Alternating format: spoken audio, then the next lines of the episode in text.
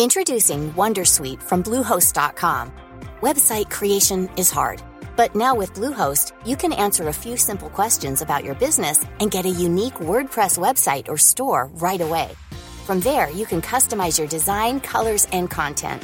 And Bluehost automatically helps you get found in search engines like Google and Bing. From step-by-step guidance to suggested plugins, Bluehost makes WordPress wonderful for everyone. Go to bluehost.com/wondersuite. Are you ready to enhance your future in tech? Then it's time to make your move to the UK, the nation that has more tech unicorns than France, Germany, and Sweden combined. The nation that was third in the world to have a $1 trillion tech sector valuation. The nation where great talent comes together. Visit gov.uk forward slash great talent to see how you can work, live, and move to the UK. Coming up on DTNS, where we think the epic Apple Google fight is headed, China leaps ahead in digital currency, and when we'll get our flying cars. This is the Daily Tech News for Friday, August 14th, 2020, in Los Angeles. I'm Tom Merritt. And from Studio Redwood, I'm Sarah Lane. Drawing the top tech stories from Cleveland, Ohio, I'm Len Peralta uh, heating up in uh, Southern California on the show's producer, Roger Chang. And we have with us host of AVXL, Patrick Norton, back on the show. How's it going, Mr. Norton? I, my temperature is lower than everyone else's, except maybe Len's, in terms of the outside temperature, and I'm just delighted. Okay, St. Louis uh, temperature right now is what? 88 degrees, I think. All right, Glenn, Cleveland temperature is 82. Ah, Cleveland wins. All right, there yeah. we go. Uh, we Once were again, actually just talking Cleveland about not only how hot it is in California, uh, but also uh, all kinds of other uh, interesting stuff, like how lewd Roger is. That was one of the things on Good Day Internet. if you want to find out why we were mentioning that, become a member. Patreon.com slash DTNS. Let's start with a few tech things you should know.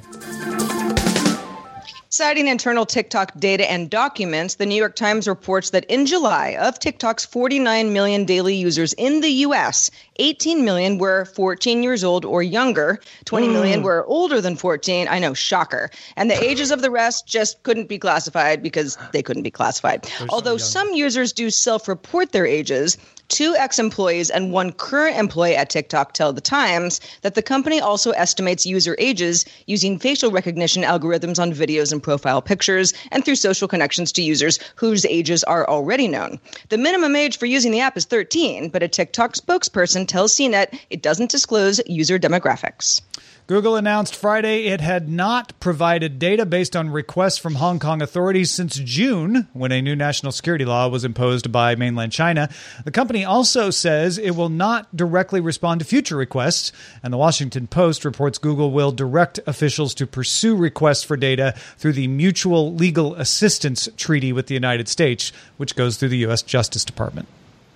Mozilla has renewed a deal with Google estimated to be between 400 to 450 million dollars per year through 2023 to make Google's search engine the default in Firefox in the US and other parts of the world. A Mozilla spokesperson confirmed the partnership had been renewed but declined to talk specifics or length or financials. On Tuesday, Mozilla laid off 250 employees and closed down its Servo team, which was working on a new browser engine for Firefox using Rust, though the company says it will continue writing new browser browser components in Rust just directly in Firefox, not as a separate project. In October 2019, security researcher Sagar Pokharel reported a bug to Instagram that when downloading a data archive from Instagram, the download included images and direct messages previously deleted by the user. Instagram had previously advised that it could take about 90 days to permanently delete data from its servers, but the researcher found information more than a year old when he downloaded the archive. Instagram reports the bug was fixed in August and that Pokharel was awarded a $6,000 bug bounty payout. Computer scientist Russell Kirsch, inventor of the Pixel, passed away mm. August 11th at his home in Portland, Oregon at 91 years old. Storied career.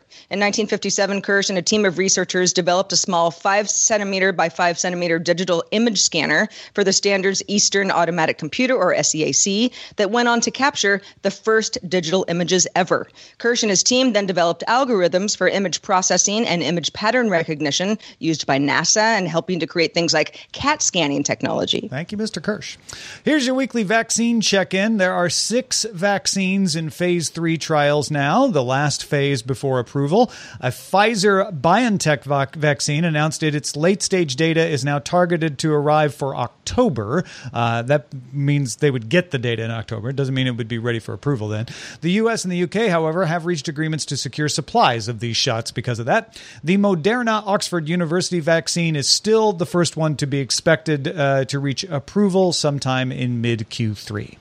All right, let's talk a little bit about digital licenses, Sarah. Digital licenses indeed. Cointelegraph reports that 1 million South Koreans have opted for a digital driver's license. That's about 3% of the driving population. So, you know, there's a ways to go. It's a lot of people.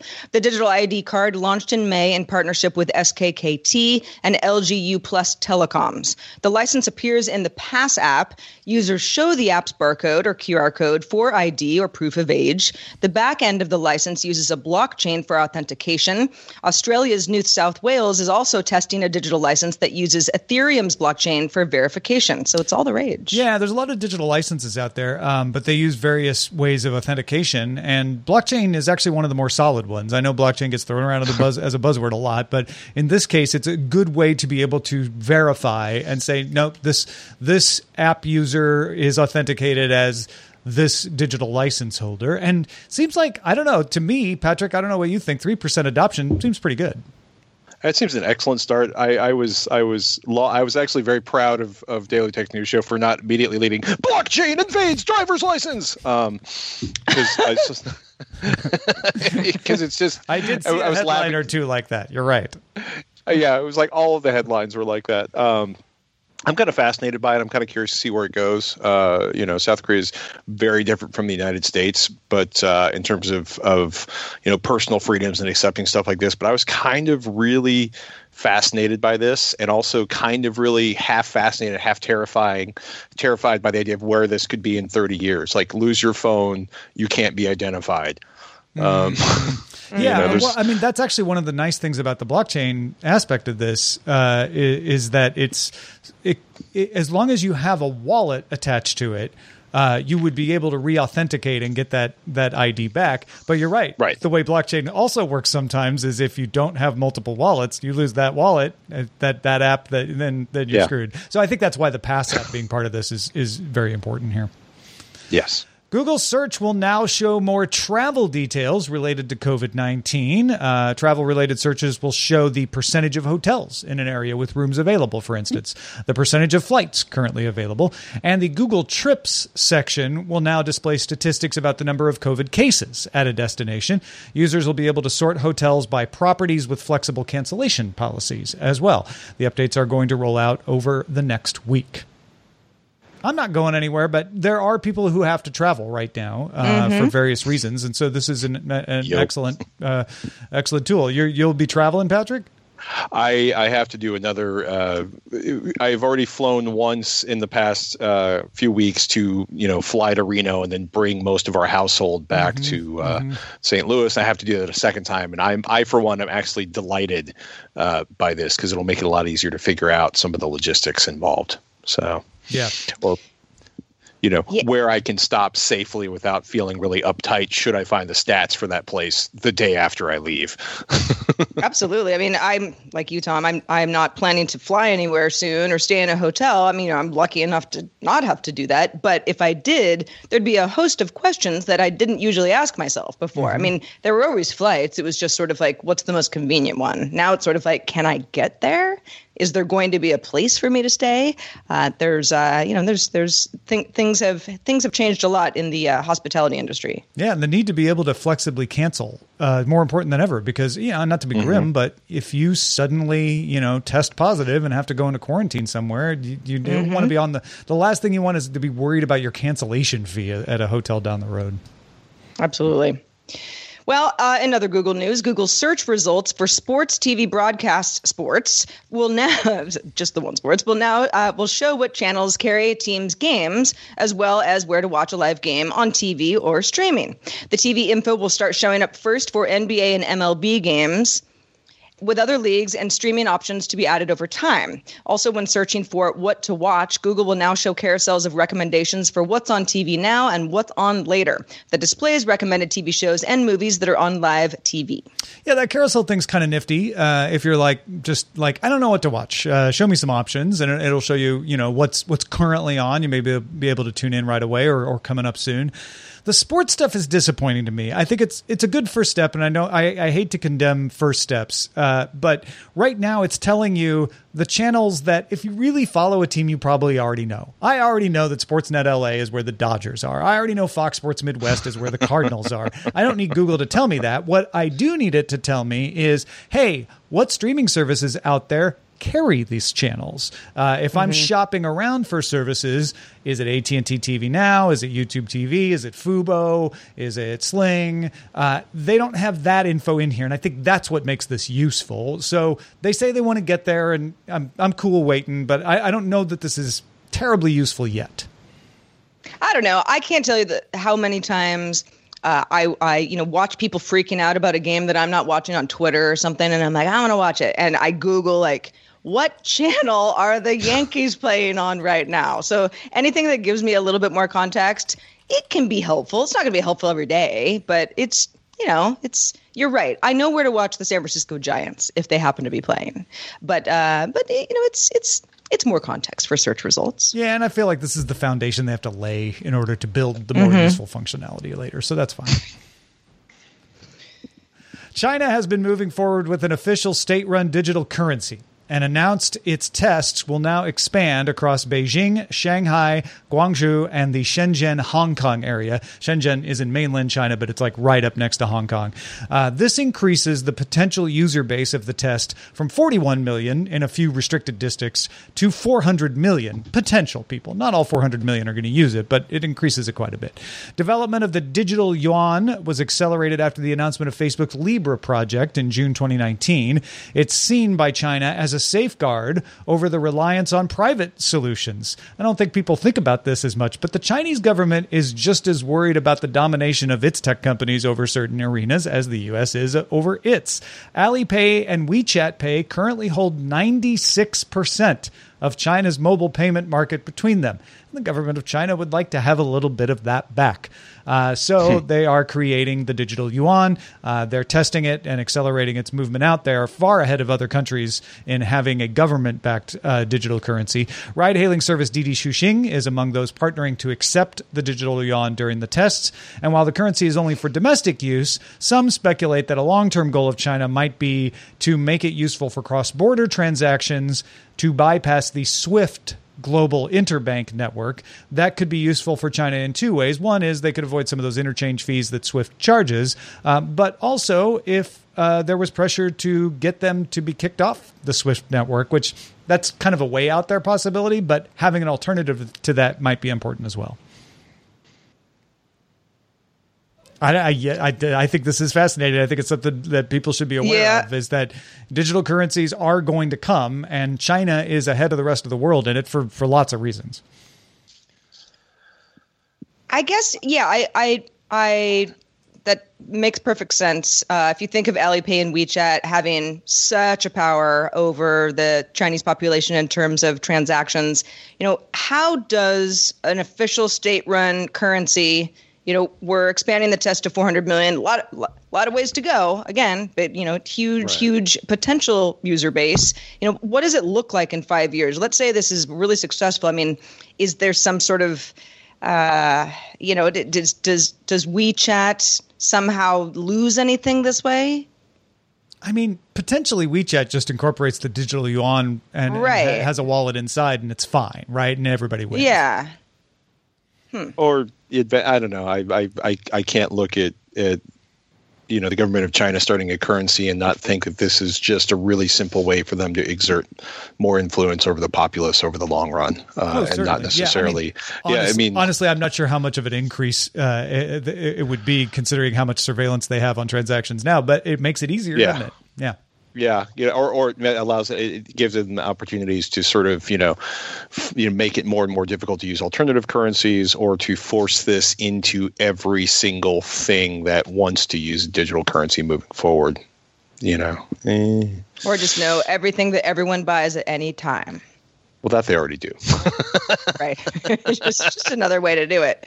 Uh, Japan's SkyDrive has developed a two seat electric vertical takeoff and landing, or EVTOL, VTOL vehicle that is now in manned flight testing. The last manned flight was in March, with another expected this summer. SkyDrive hopes to offer commercial service to the public by 2028 in Tokyo or Osaka.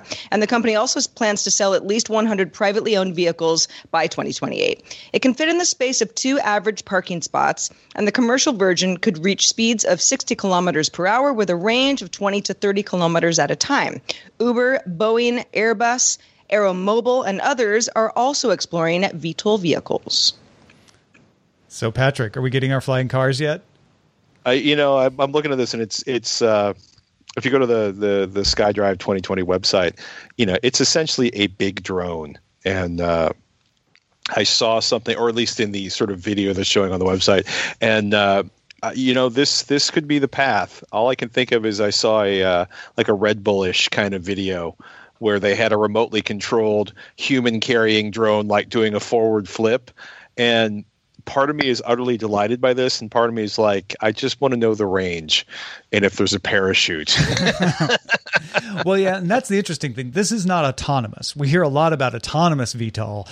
Uh, this right. is uh, the plan here from SkyDrive is to have a pilot and one passenger. Uh, and that's why it can only it can fit in in two spaces because it's not meant to carry. Usually these things are meant to carry four people, so there might be a pilot and three passengers, or if it's autonomous, four passengers. Uh, so that's the kind of thing we've heard from Uber in the U.S. or Saudi Arabia, for instance. Uh, so this feels like honestly, it feels like a more cautious approach to the flying car taxi kind of service. They say it'll be cheaper than a helicopter, uh, which is usually what these things are compared to. Mm. But you, I, you know, if they're only looking at selling 100, this is not the thing that's going to make everybody have one, at least not yet. I feel like every, I don't know, every six months or so, yeah. there's a story that comes up about this where we all kind of go, oh, well, that's cool. Mm-hmm. Look at that. Look at how it looks. All right, let's get in the air. Let's, you know, you got to be careful and you got to figure out some flight patterns and, you know, it's the highways of the sky. But uh, I want it to happen, darn it. So, Japan, uh, do me proud. Go Japan. Hey, folks, if you want to get all the tech headlines each day in about five minutes, be sure to subscribe to dailytechheadlines.com. A lot can happen in three years, like a chatbot may be your new best friend. But what won't change? Needing health insurance. United Healthcare Tri Term Medical Plans, underwritten by Golden Rule Insurance Company, offer flexible, budget friendly coverage that lasts nearly three years in some states. Learn more at uh1.com. Introducing Wondersuite from Bluehost.com.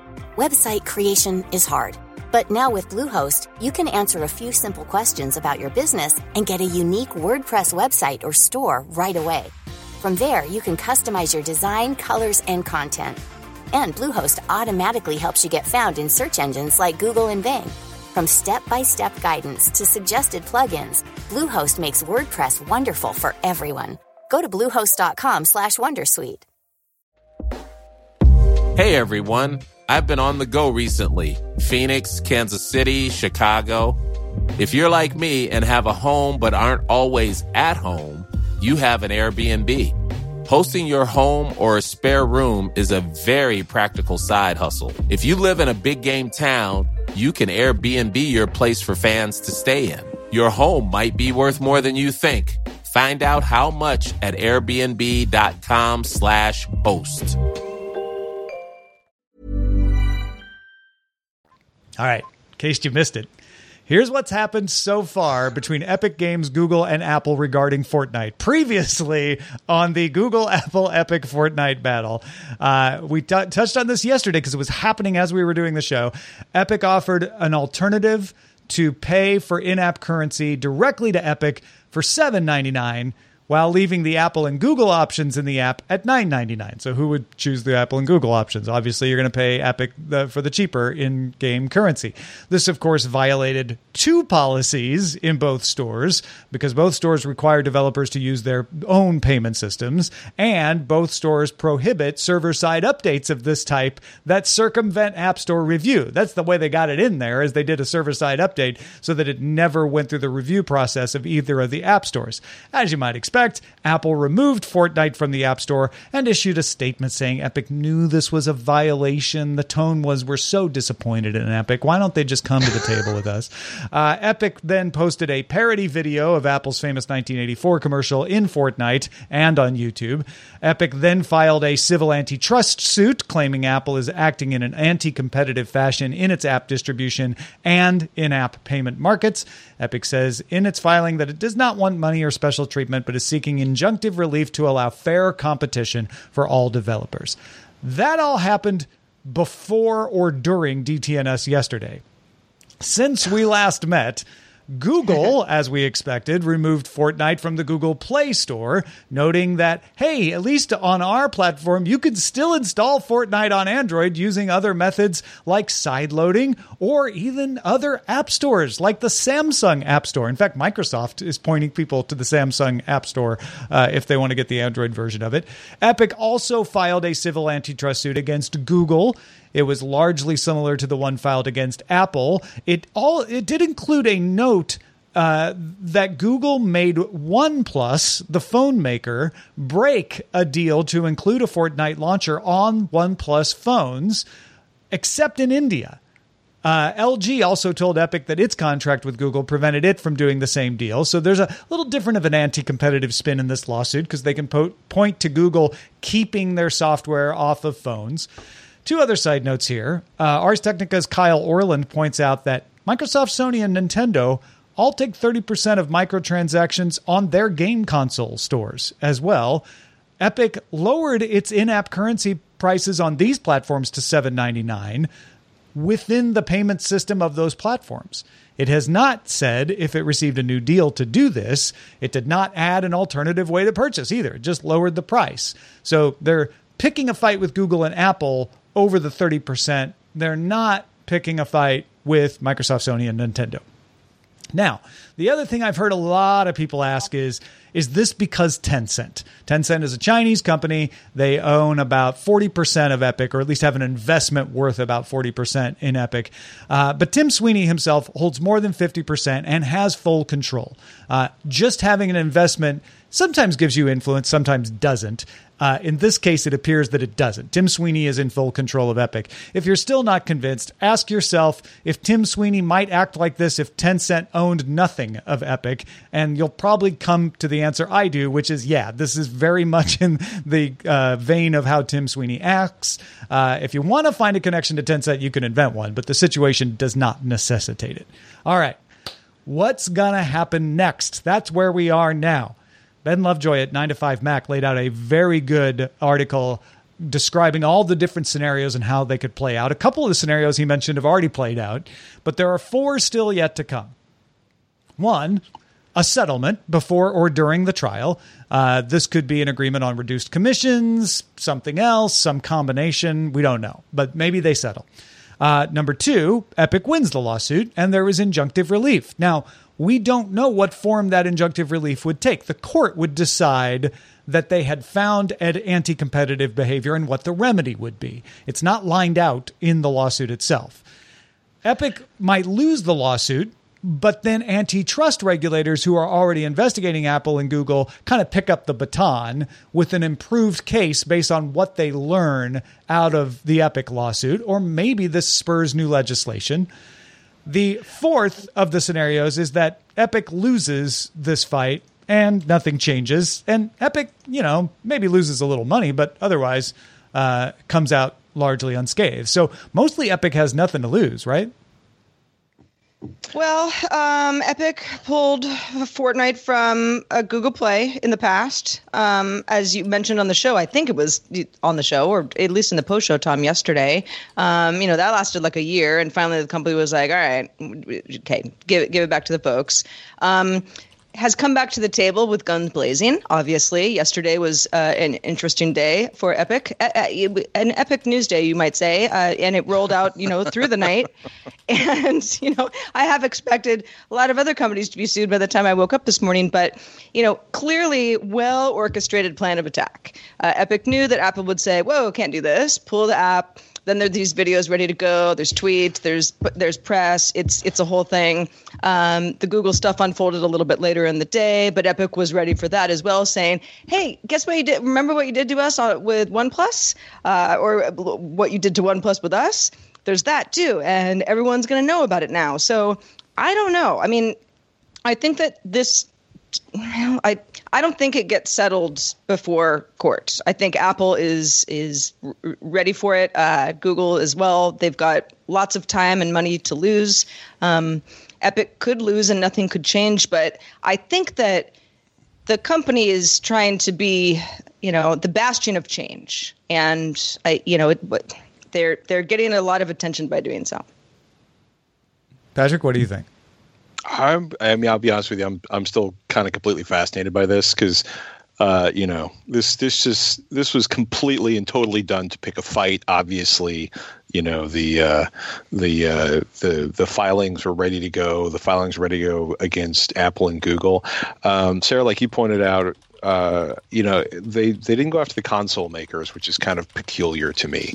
Um, except that maybe they feel that there's enough competition there that it's it's you know not worth the fight right now, or if they can take out Apple and Google on this, they don't you know the the rest of the the manufacturers will kind of follow along it's a weird fight to pick because i also think that apple could decide to make a very expensive example of Epic. Um, you know, uh, that was that was one of the things that the 9to5Mac article, um, the uh, uh, the Ben Lovejoy write up. Like he was like, well, you know, they could also, you know, decide to basically cut off. You know, they could settle, they could lose the battle, they could settle this, and Apple could refuse to let them back into. Uh, the uh, the App Store. And part of me thinks Apple might just be vindictive enough to do that. You know, fight this for as long as they have to fight it, and then kill them off. I mean, it's it's kind of crazy because a lot of people don't realize the kind of money you're talking about here.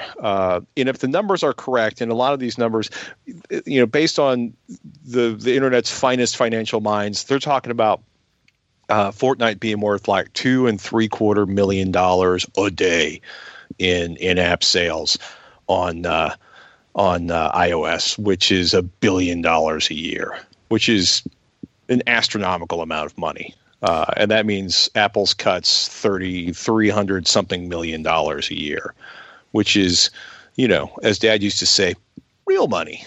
Um, you know, but, but and, also uh, to to be fair, Epic also makes a lot more money off the other platforms, so it's it's a good gamble for them to say, all right, we'll take that hit for a while because we're right. still going to be making most of our money. Oh, I don't, I don't, I don't. I think, I think, I, I think Epic is. I, I think this is Friday night. Epic's had a long week down in the coal mines, and they've just walked into the bar, had two shots, and they're going to pick a fight with everyone. This is like you know, yeah, but they also they, came in prepared, you know, with a blackjack and a, and some brass knuckles, right? This wasn't yeah. a last minute decision. no, no, no, no, no. This was this was well planned. Yeah. I, I'm not trying to suggest that this is like you know they woke up yesterday and went, you know, I think I'm going to take on one of the largest concentrations of capital and legal expertise on the planet. In fact, let's take the two largest concentrations of capital and legal expertise on the planet right now. No, no, I, I, agree. It was this was this is this is obviously they're like, you know what? What's the worst case scenario? We lose our revenue off of you know uh, all of Apple's platforms. The best case scenario is that they have a significant reduction in their cost of participating on that platform. I'm just fascinated because in a straight reading, there's no way they can win this case, which means they're either just trying to stir it up and look for a sympathetic uh, jury uh, or a sympathetic uh, judge or they have something in there that I can't quite figure out. And obviously, I am not a lawyer and will never be mistaken for one. But you know, they're they're obviously like, you know what? Let's just this is this is this is pot stirring. Yeah, uh, well, and for high stakes. That's why I think scenario three is probably the most likely outcome, which is Epic loses the lawsuit, but antitrust regulators who are mm-hmm. slobbering to come for Apple and Google will pick up the baton. And that is probably what Epic is thinking is like, yeah, we'll probably lose the case.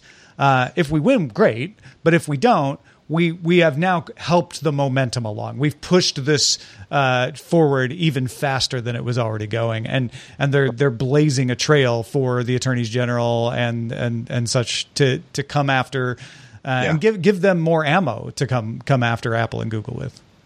Because You know, if, if you also- lose a lawsuit, you can now look at that lawsuit and figure out why it was lost and adjust your strategy accordingly. Yeah, I'm, I mean, and it's it's, it's funny because uh, Robert and I have talked a bunch on AVXL about the incredibly there's there's no HBO Max app on on Roku yet, and there's we've been watching different apps taking forever to show up on different platforms, and all of that it mostly comes down to negotiating what cut somebody gets of the revenue, and this could have some very interesting positive and very interesting negative effects on that and the bottom line of the companies that that make these that have created these markets. I would say the outside possibility too is that Apple, uh, Google, and Epic come to a settlement during the trial. Uh, because maybe the trial starts going a little longer, uh, and and and they come to an agreement. The way that Amazon and Apple, not because of a court case, but Amazon and Apple eventually came to an agreement over premium video to let Amazon take in-app payments, so that Apple could have its stuff back on the Amazon store because it just dragged on long enough. But this is going to drag on. This is going to drag on for a long time. Yes, it is. Well, something that doesn't drag on is our Discord conversation. In fact, it's very snappy, and you can join by linking to a Patreon account at patreon.com slash DTNS. What do we have in the mailbag? Oh, Tom, I'm glad you asked. Gregory wrote in and said, I think if the browser vendors wanted to encourage better domain protections, they could have just have a dedicated safe harbor collection of domain names that they could use to indicate in the URL that the domain is validated and safe. We talked yesterday about the idea of shortening those long URL strings to a domain to help people be able to better identify when a website was not what it said it was going to be.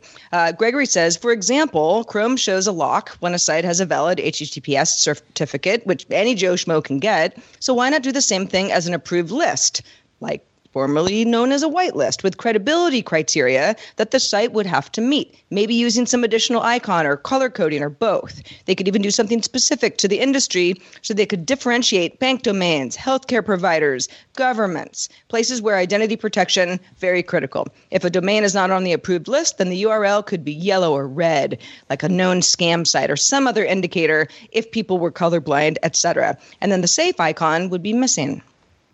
Yeah, I mean, it, it's a cool idea. Uh, the devil's in the details about which sites get put on the list and which don't. I think that's why Google starts to back off, especially with all this antitrust around. Uh, picking and winners, picking winners and losers, uh, starts to be uh, a, a difficult thing. But I like your like if it's a known scam site, if you can point to an exterior list and say, no, it's not us picking, it's on there. But, you know, maybe you could do that part of it. Uh, it's a good idea though, Gregory. Thanks for sending that.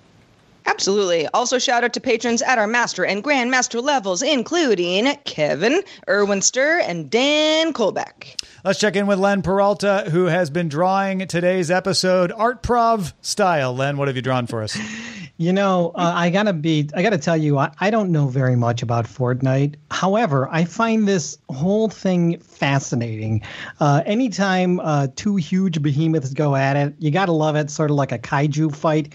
And uh, this is my take on it. You know, I didn't really know what to draw exactly, but I did some research and I saw that there's a character in Fortnite named Peely who came out a skin, which was a banana, and I thought that was very funny. A banana taking on an apple. Sure. Uh, so, uh, so that's what this is. This is called uh, uh, App Store Battle Royale. Uh, and uh, it's it det- depicts Peely taking on Apple. It's and not quite apples and oranges, but it's close. uh, if you want to check it out, uh, you can go to uh, my Patreon site, patreon.com forward slash Len, or at my online store at lenperaltastore.com. I like that the Google Play triangles are like shards coming off of the. Uh, they're, they're all over. It's it's a huge mess. It's a battle royale. Totally, I'm telling totally. you, it's crazy. Uh, love it, Len. Also, thanks to Patrick Norton for being with us. Patrick, you're a busy man. Let folks know where they can keep up with your work. Oh, best place to keep up with it is avxl.com, the podcast on home theater and audio host with Mr. Robert Heron. And I have a new podcast launching next week that I don't want to talk about now because if I do, things will go wrong and the internet will fail me. Not that the Well, internet that's exciting. Thank you. if you say it, it'll come true or not. Yeah, no, I totally get that. Uh, so yeah, keep an eye out for that. Spartans Drove themselves to Chicago, and the and the coach checked out for the rest of the season. So I ain't saying anything. Don't give me that Bill, that they will come business, Yeah. Thomas. For now, avxl.com and watch uh, watch all the social media signals uh, for the thing that Patrick is alluding to. Uh, hey, folks, uh, we've been talking about it all week, uh, so I hope you're you're dressed head to toe in DTNS gear. But if you're not, uh, we've got mugs, we've got mouse pads, we got stickers, uh, we got hats, we got masks.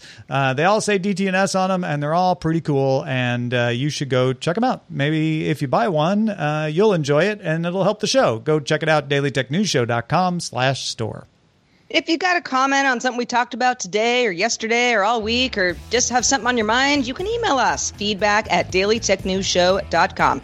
If you can watch us live, we'd love to have you Monday through Friday, 4.30 p.m. Eastern. That's 2030 UTC. Find out more at dailytechnewsshow.com slash live. Back on Monday with Allison Sheridan telling us about her adventure creating a cool open source ebook. Talk to you then. This show is part of the Frog Pants Network. Get more at frogpants.com. Diamond Club hopes you have enjoyed this program. Tired of ads barging into your favorite news podcasts? Good news. Ad-free listening is available on Amazon Music for all the music plus top podcasts included with your Prime membership. Stay up to date on everything newsworthy by downloading the Amazon Music app for free or go to amazon.com slash news ad free. That's amazon.com slash news ad free to catch up on the latest episodes without the ads. Hi, I'm Doree Shafrir. And I'm Kate Spencer. And we are the hosts of Forever 35. And today we're talking about Club Med, the best all inclusive getaway for families. Today, Club Med has nearly 70 resorts worldwide, from beachside resorts in the Caribbean and Mexico to magical locations in the Maldives and Morocco to ski resorts in the mountains from Canada to the Alps. Between their all inclusive family programming, wellness offerings, land and water sports, and their French heritage inspired food and drink offerings, Club Med is the best way to elevate your family getaway, no matter which location you're at. To learn more, visit clubmed.us.